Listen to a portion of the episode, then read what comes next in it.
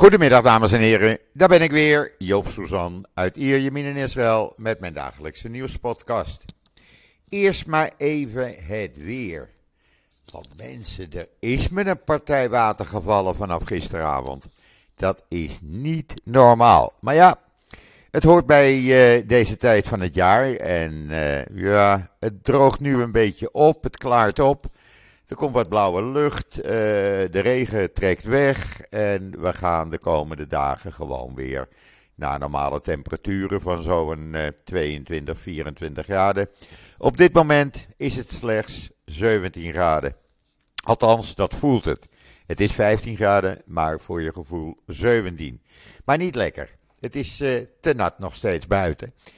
Uh, ondanks dat de regen weg is. Maar uh, ja, uh, er is zoveel water gevallen, dat kan gewoon niet weg. En dan, ja, gisteren, wat hebben we genoten. Ondanks dat mijn clubje verloren heeft. dat hebben ze aan zichzelf te wijten. Maar het was een heerlijke wedstrijd om te zien. Ajax Feyenoord. Het was een ouderwetse voetbalwedstrijd. Ik heb ervan genoten, mensen. En ja, dan krijg je s'avonds de Formule 1. En dan krijg je Max Verstappen die op plek 15 begint.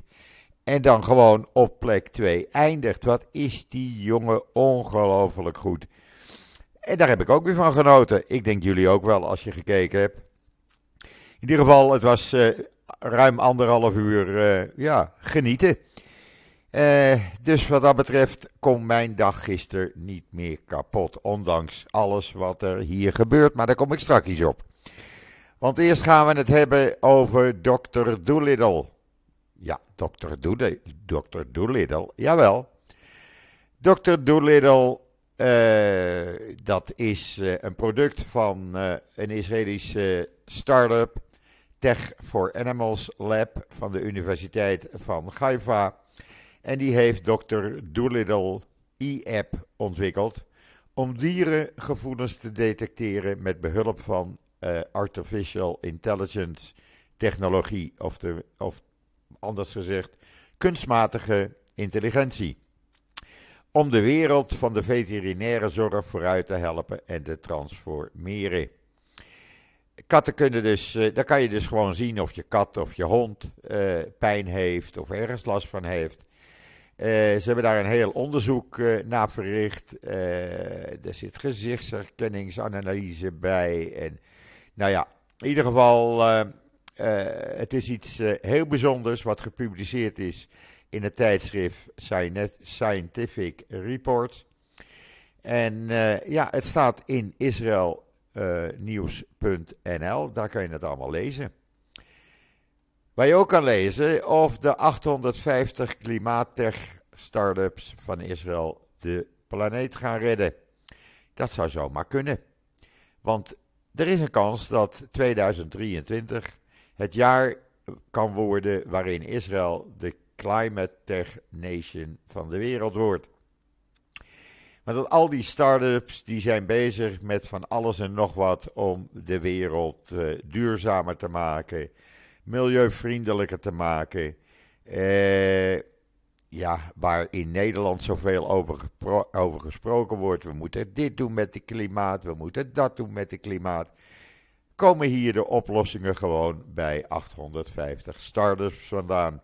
Daar kan je ze zo vandaan halen. Er is een website. Je kan het allemaal zien in israelnieuws.nl. En dan hadden we gisteren hadden we een terreuraanslag weer in Huwara. Daar werd uh, een echtpaar met kinderen die in de auto door dat uh, dorpje of stadje reed, beschoten. Maar David Stern was een uh, ja, voormalige marinier uit Amerika. En ondanks dat hij gewond raakte, schoot hij terug. En hij verwonde die terrorist. Het hele verhaal over David Stern staat in de Engelstalige Ynet. En waarom kom ik erop? Omdat de IDF in een persbericht een video uh, uh, uitgaf en foto's en een verhaal hoe de IDF-soldaten samen met David Stern, dus die terrorist, wisten te pakken. Want ze hebben hem gepakt. Hij was gewond door David Stern. De IDF ging erachteraan. Luitenant-kolonel MM vertelt zijn verhaal. Eh, hoe ze die terrorist hebben gepakt. En er staat ook nog een video bij die ik van de IDF kreeg. kreeg. Hoe mooi is dat? En dan hebben ze ook nog vannacht de IDF uh, een zestal terreurverdachten weten te arresteren. Ook dat verhaal plus video in israelnieuws.nl. En dan aan Teheran vanuit Israël met liefde. Israëli's, diplomaten, ambassadeurs, die vieren het Perzische nieuwjaar. En dat hebben ze gedaan gisteravond in Tel Aviv in het Carlton Hotel.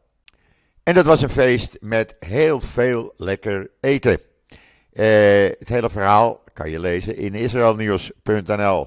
Eh, ook uh, wat de kok van het Carlton Hotel allemaal gemaakt heeft.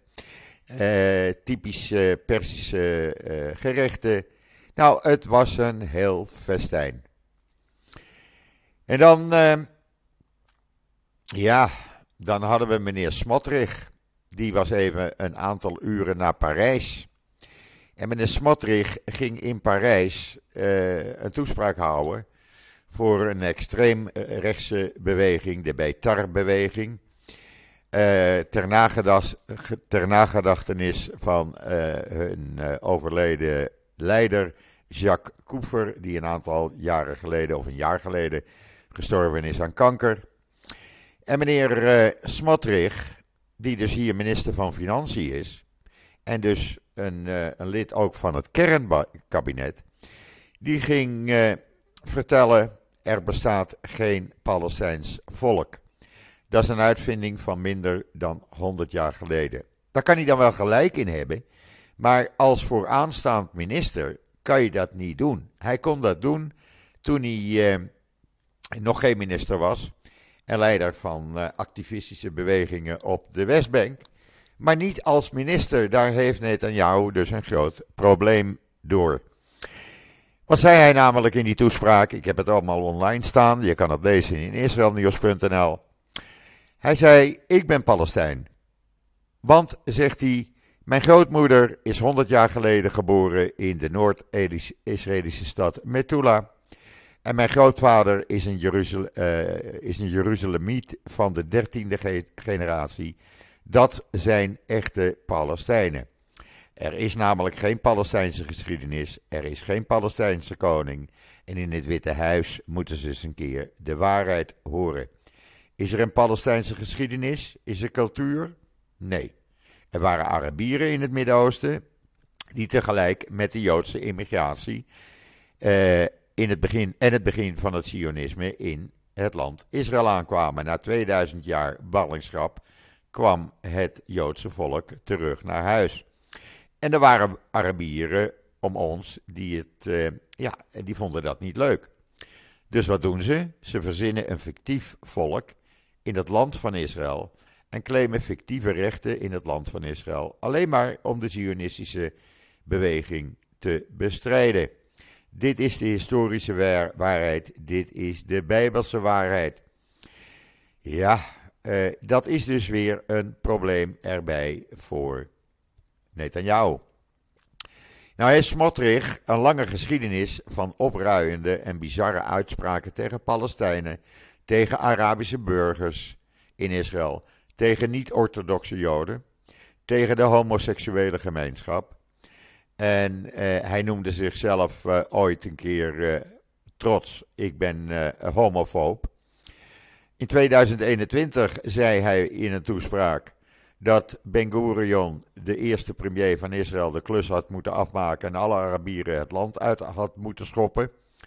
Eh, toen het werd opgericht.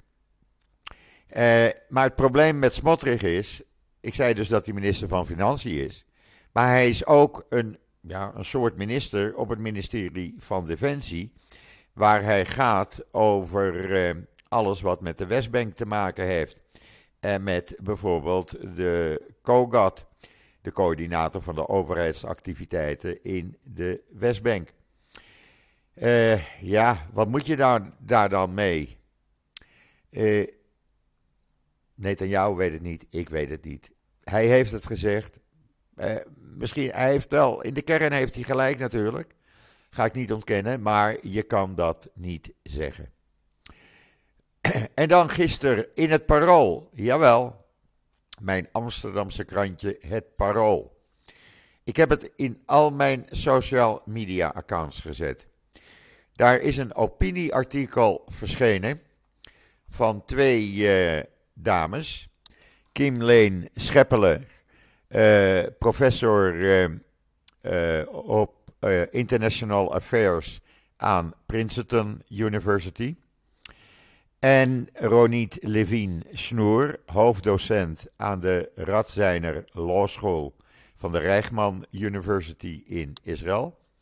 Die hebben opiniestuk geschreven wat precies uitlegt waar het probleem op dit moment eh, in Israël zit. Want zeggen ze, om te voorkomen dat de huidige regering Israël in een autocratie verandert, moet onmiddellijk actie worden ondernomen. Want zodra democratische vrijheden verloren gaan, is het te laat. Want ze, zeggen ze en ik ga het een beetje uitleggen, dan hoeven jullie het niet te lezen. Dan uh, is het misschien duidelijker. Democratie is een zwakke vorm van bestuur, vatbaar voor een auto-immuunziekte die tot haar ondergang kan leiden. Die ziekte sluimert vaak lange tijd voordat de symptomen zichtbaar worden.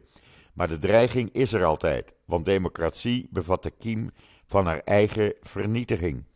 Gekozen leiders kunnen democratische instellingen gebruiken om onbeperkte macht te verkrijgen onder het mom van het uitvoeren van de wil van het volk. En dat is precies wat er hier in Israël aan de gang is.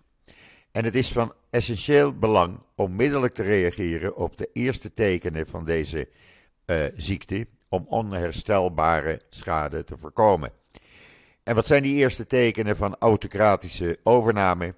Een aanval op de rechterlijke macht en de benoeming van rechters. Nou, dat is precies waar Netanyahu en zijn eh, coalitiegenoten mee bezig is. De rechterlijke macht, zeggen zij, is cruciaal in democratieën, omdat die toezicht, toezicht houdt op de concentratie van de uitvoerende macht en de rechten van minderheden waarborgt. En daar demonstreren we namelijk voor. Hè? Politieke controle in autocratieën is erop gericht deze controle op de regering weg te nemen en minderheden te onderwerpen aan permanente wil van de meerderheid. De rechtbanken worden een doelwit omdat zij zich zullen verzetten tegen dit misbruik. En dat is exact de kern van wat er hier gebeurt, mensen. Want, zeggen zij, de kracht van de rechterlijke macht bij het beperken van de macht van de staat is afhankelijk van andere controles in het systeem.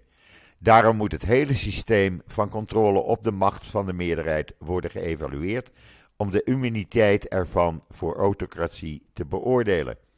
Als de rechterlijke macht wordt aangevallen in een systeem waarin zij de voornaamste verdedigingslinie is voor de grondwettigheid van de regering, kan de democratie snel omslaan in een autocratie. En ook Netanyahu is hiermee bezig. Deze logica kan echter een Frankenstaat creëren. Een monster dat ontstaat door volkomen normale regels uit democratische samenleving te combineren. Als alle Europeanen kunnen naar het Europese Hof voor de Rechten van de Mens stappen.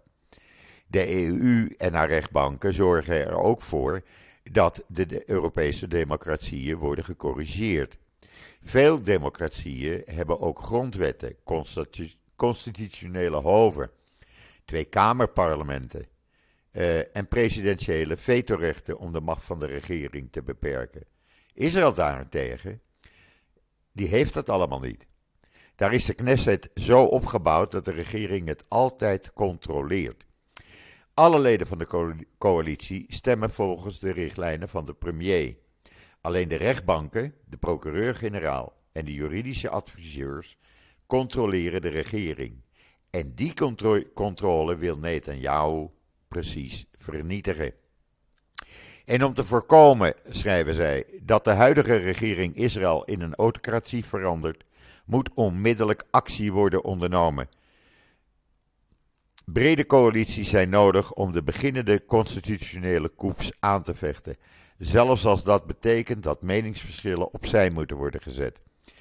De, de vrienden van Israël, allen die de, die de democratie in Israël en in de rest van de wereld steunen, moeten snel en eensgezind handelen om de autocratische ziekte in Israël wereldwijd te voorkomen. Het zal te laat zijn zodra de democratische vrijheden verloren gaan. En dit is precies mensen waar wij voor de, uh, demonstreren. Dit is de kern van wat er in Israël aan de hand is. Misschien maakt dit duidelijk waarom we zo fanatiek demonstreren. Want nogmaals, dit mag niet gebeuren. We kunnen onze democratieën niet laten vernietigen. En dan heeft Netanyahu gisteravond met zijn coalitiegenoten gesproken. En hebben ze gezegd: Weet je wat? We komen met een uh, uh, afzwakking van de manier waarop rechters voor het Hoge Rechtshof moeten worden gekozen of worden gekozen. En die jassen we er even doorheen voor 2 april, voordat we op Pesachvakantie gaan. En de rest, nou, misschien kunnen we erover praten. Maar in ieder geval wordt dat dan na de Pesachvakantie verder behandeld. Dat is dan ergens in mei. Daar zegt de organisatie van uh, de demonstraties van: dit is een oorlogsverklaring van de Israëlische regering aan haar volk en de Israëlische democratie. Want volgens het nieuwe voorstel zal een regeringscoalitie de bevoegdheid hebben om zelf twee rechters van het Hoge Rechtshof te selecteren.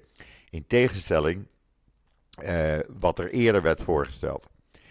Maar andere benoemingen echter zullen afhankelijk zijn van de goedkeuring van tenminste één rechter en één oppositielid. En wat is er nou allemaal veranderd? Volgens het nieuwe voorstel wat ze nu hebben gedaan, zal de commissie die de rechters kiest uit elf leden bestaan in plaats van negen. Het zal bestaan uit drie rechters van het Hoge Rechtshof, drie ministers van drie verschillende coalitiepartijen, drie Knessetleden van de coalitie, dat zijn er dus zes, en twee wetgevers van de oppositie. Betekent dat de regerende partijen altijd de meerderheid hebben in het kiezen van rechters. Voor de benoeming van de eerste twee rechters is een gewone meerderheid nodig. Wat in de praktijk betekent dat de coalitie de uiteindelijke macht heeft over deze benoemingen, aangezien de meeste vertegenwoordigers in de commissie in die coalitie zitten en in de Knesset.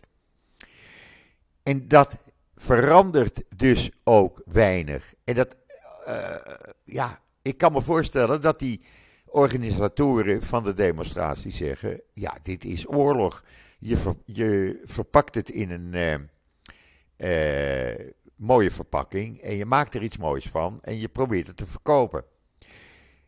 De oppositieleiders kwamen ook met een reactie en die zeiden: dit is een vijandige politieke overname en wij verwerpen dit nieuwe voorstel gewoon.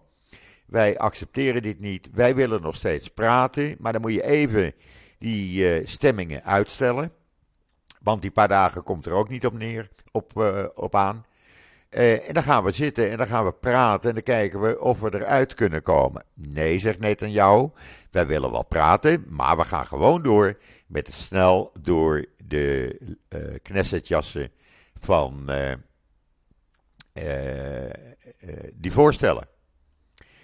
Een vooraanstaand lid van Likud, David Bitan, zegt dat er tenminste vijf wetgevers of Knessetleden van de Likud zijn die het oppositievoorstel steunen om te gaan onderhandelen en de zaak even te bevriezen, even niets te doen. Dan vraag ik me af, waar blijven die vijf Likud-leden dan?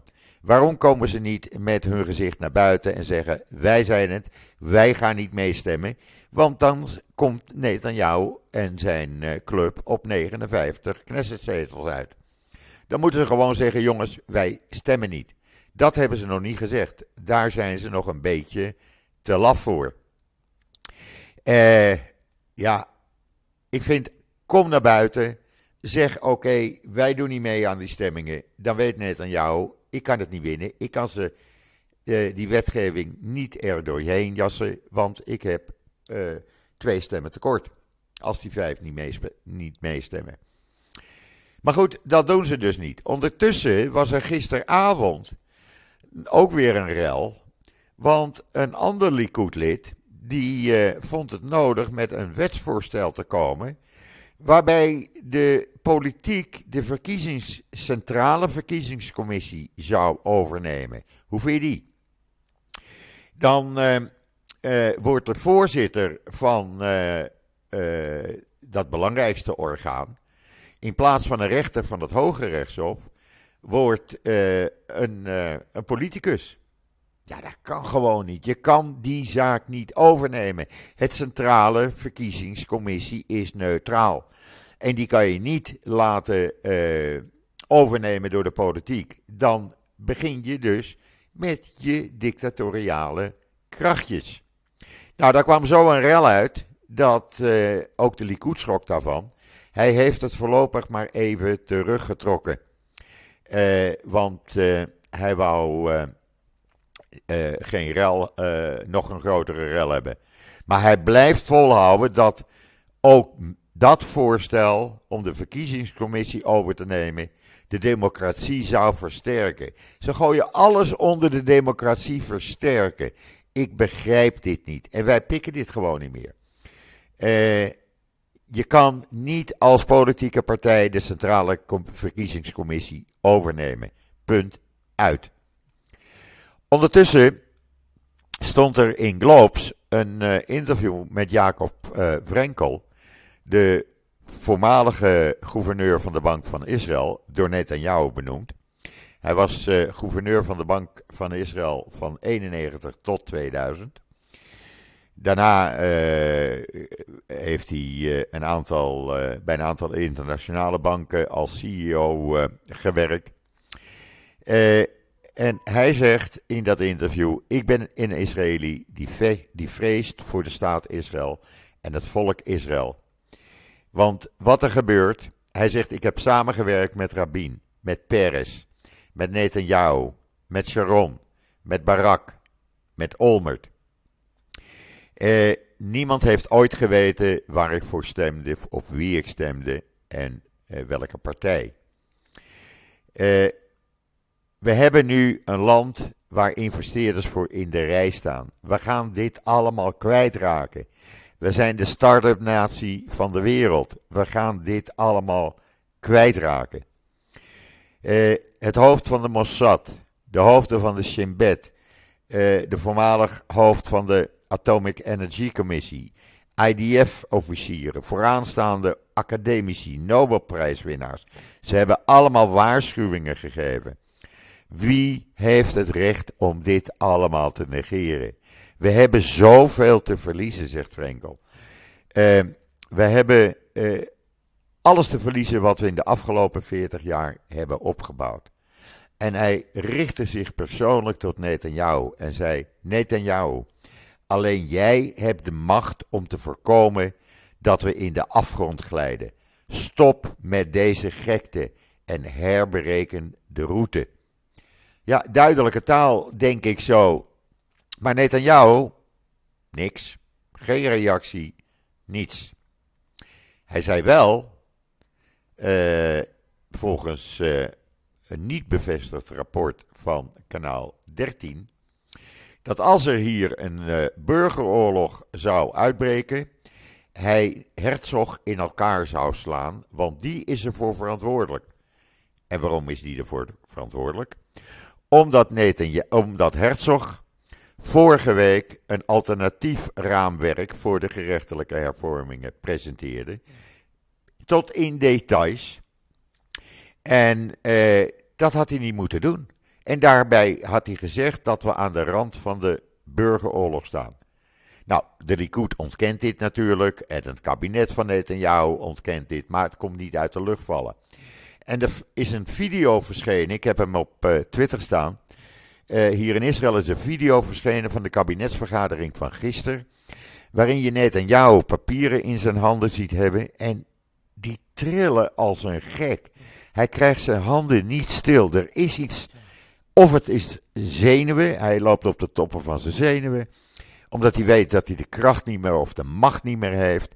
Maar er is iets met deze man aan de hand. Hij reageert ook niet zoals hij altijd was uh, gewend te reageren. Het lijkt wel, hij kan niet tegen Benkwier, tegen Smotrich en tegen die ultra-orthodoxe op. En ja, dat kan hij niet hebben. Eh, hebben we nog meer nieuws? Ja, meneer Benkwier met zijn mond vol. Ik pak dit aan, ik pak dat aan. Afgelopen vrijdag is er in Gaiva weer een vrouw vermoord door haar man. Er lag een wetsvoorstel van de vorige regering weliswaar, maar iedereen zou daarvoor stemmen. Om toezicht te houden middels enkelbanden op uh, geweldsmis, uh, uh, geweldenaars, mannen die hun vrouwen, plegers van huiselijk geweld, zo moet ik het zeggen. Die zouden dan met een elektronische enkelband worden gevolgd. En wat doet meneer Benkwier? Uh, ik kom met een andere versie. Dat gaat nog even een tijdje duren, maar ik kom er wel mee. Verdomme, er ligt een versie klaar. Maar hoeveel vrouwen moeten er nog vermoord worden door een mannen? Hij heeft zijn mond voor, van alles en nog wat vol. En als het erop aankomt, geeft hij niet thuis. En komt hij weer met zijn eigen wijze, eigen dingen. Ik krijg daar wat van, mensen. Ik word daar niet goed van. Uh, hebben we nog ander nieuws? Ja hoor, Joop heeft nog ander nieuws. Uh, gisteren uh, is er een veiligheidsbijeenkomst gehouden tussen Israël en de Palestijnen. Daar was ook Egypte bij, want het was in Sharm el-Sheikh. Daar was Jordanië bij. Natuurlijk vertegenwoordigers van Amerika. Nou, Israël en, Amerika en de Palestijnen zijn overeengekomen dat ze alles in het werk zullen stellen om te zorgen dat het geweld uh, uitblijft tijdens de Ramadan, die de komende dagen gaat beginnen. Woensdag, als ik het goed heb. Nou, of dat inderdaad zo is, ik betwijfel het, ik weet het niet. Uh, het zijn mooie woorden. Israël heeft ook gezegd: we gaan geen nederzettingen uitbreiden voor de komende vier, vijf maanden. We zullen zien hoe zich dat gaat ontwikkelen. Griekenland heeft de 80ste verjaardag gevierd of verdacht dat de eerste Joden naar Auschwitz werden eh, gedeporteerd. Die werden gedeporteerd vanaf Thessalonica, of Thessaloniki. En ja, dat was een, een hele happening is dat geworden, waarbij honderden mensen aan deelnemen, deelnamen. En in totaal zijn er 46.000 Grieken gedeporteerd. En daarvan overleefde slechts 1950 het. En dan eh, even aansluitend op die eh, afspraak tussen Israël en de Palestijnen. We zullen alles doen om eh, het met de Ramadan rustig te houden. Heeft een van die Hamas-functionarissen gezegd dat Gaza zich even rustig moet houden. Want daardoor kunnen wij als Hamas het verzet tegen de Zionistische vijand op de westelijke Jordaan-oever stimuleren. Met andere woorden, we gaan daar meer terreuractiviteiten plegen. Ja, dan kan je wel van alles en nog wat afspreken. Maar uh, ja, dan komt dit er weer tussendoor. Maar goed, er is ook leuk nieuws. Uh, archeologen zijn in Marokko op zoek naar sporen van Joods uh, leven. In de zuidelijke oases van Marokko doen ze dat. Dat zijn eh, onderzoekers, eh, zestal uit Marokko, Israël en Frankrijk. En eh, die willen het Joodse erfgoed van Noord-Marokko eh, nieuw leven inblazen. Omdat het eh, bijna verloren was gegaan na de uittocht van eh, de meerderheid van de Marokkaanse Joden richting Israël. Men heeft al het een en ander ontdekt. Je kan het lezen in de Times of Israel. Ik vind het een fascinerend verhaal trouwens. En dan helaas, Israël heeft in 2022 een record, record aantal anti-homoseksuele incidenten uh, ervaren. 3309 incidenten, geweld en haat uh, zaaiende uitlatingen tegen leden van de homogemeenschap. En uh, ja, 25% daarvan, hou dat even in je achterhoofd, vond plaats uh, na de laatste verkiezingen en voor de vorming van de nieuwe Israëlische regering. Waar zou dat nou mee te maken hebben? Met extreemrechtse ministers die anti-homo zijn. Met ultra-orthodoxe ministers die anti-homo zijn. Uh, het was een stijging in totaal over het hele jaar van 11%. Ik vind dat uh, een verontrustend uh, iets. En dan in de Times of Israel vertelt een van die Duitse toeristen die zaterdag in Nablus werd aangevallen. Toen ze daar als toerist doorheen reden met een huurauto dat hij uh, dacht dat hij uh, zijn laatste minuten geslagen hadden. Hij vertelt zijn hele verhaal. Ja, uh, moet je het niet doen. sinds 2002 ga ik niet meer naar Palestijnse of Arabische steden op de Westbank. Vroeger, ik ging nogal vaak met Connie Mus naar uh, Gevron en we gingen vaak naar Bethlehem. Bethlehem. Ramallah zijn we vaak geweest, naar de markt, Connie en ik. Maar ja, na die intifada's zijn we daar maar mee gestopt, want uh, dat doe je niet meer als je, je leven je lief is. Maar deze twee Duitse toeristen deden dat wel en mogen nu in de Times of Israel hun verhaal vertellen. En dan uh, hebben Israëli's uh, deelgenomen aan een succesvolle proef om hemofilie te genezen. Je kan dat lezen in de Engelstalige Wynet. Uh, het was een internationaal experiment waaraan ook het uh, Sheba Medical Center aan deelnam. En het leverde positieve resultaten op, wat leidde tot de genezing van de proefpersonen met deze aandoening. Het hele verhaal in de Engelstalige Wynet. En daar kan iedereen die hemofilie heeft, kan daar zijn voordeel mee doen. En dan hebben we nog wat? Ja, we zijn er nog niet. Uh, een Israëlisch uh, start-up uh, komt met een, ja, een systeem waarbij David Hasselhoff met de Night Rider, als je die serie nog herinnert, niets is. Ze komen met een driver monitor systeem voor moderne auto's en dat leveren ze al aan een zevental autofabrikanten wereldwijd. Staat in de Jeruzalem Post, ik verzin het niet. Maak gebruik van sensoren en camera's om het rijgedrag te monitoren en te waarschuwen als je afgeleid of slaperig wordt. Uh, het kan detecteren wanneer uh, de bestuurder zijn ogen van de weg houdt, zijn hoofd knikt, zijn houding duidt op slaperigheid. En kan ook detecteren of de chauffeur zijn smartphone gebruikt of bezig is met een andere activiteit die de aandacht afleidt. Het is een Israëlisch bedrijf en uh, uh, Cipia.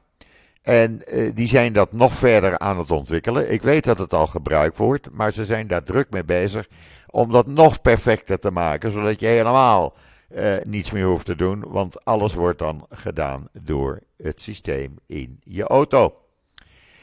En dan was er weer een sinkhole in de, de Ayalon gisteren. Niet door de demonstranten die erop stonden, want dat was zaterdagavond. En men is nu toch wel serieus aan het onderzoeken. Hoe kan dat nog eh, nou elke keer? Waarom nou elke keer op die Ayalon van die dik, diepe gaten? Nou, ze zijn ermee bezig. Het zal wel bekend worden binnenkort. En dan, ik weet niet of het in Nederland al bekend is. Maar de auto-importeur van Skoda en Seat, die roept 97.000 auto's terug. Sempion Motors uit Benay Barak. Waarom doen ze dat? Dat zijn uh, modellen van Skoda uit 2013 tot 2018 en Seat modellen uh, van 2014 tot 2017. Die hebben grote problemen met de airbags in de bestuurdersstoelen. Daar uh, kunnen stukjes met metaal uitvliegen in de richting van de passagiers zodra ze worden geactiveerd. Dus heb je zo'n auto, hou even rekening met uh, wat hier in Israël aan de hand is. Want wat in Israël gebeurt, dat lijkt mij dus in Nederland ook mogelijk. Goed, ik zie dat ik 35 minuten heb zitten kletsen, mensen. Ja, en ik heb nog veel, veel meer te vertellen, maar dat bewaren we voor een andere keer wel. Uh, het is hier inmiddels lekker droog. Het is een uh, zwakke blauwe lucht. Ik kan straks even met de hond naar buiten, want hij had er helemaal geen zin in. Waar hij normaal een half uur voor nodig heeft om al zijn plasjes te doen, deed hij vanmorgen. Dat was ik nog vergeten te zeggen. Toen het uh, wat regende en hij toch naar buiten moest, want hij is de hele nacht binnen geweest.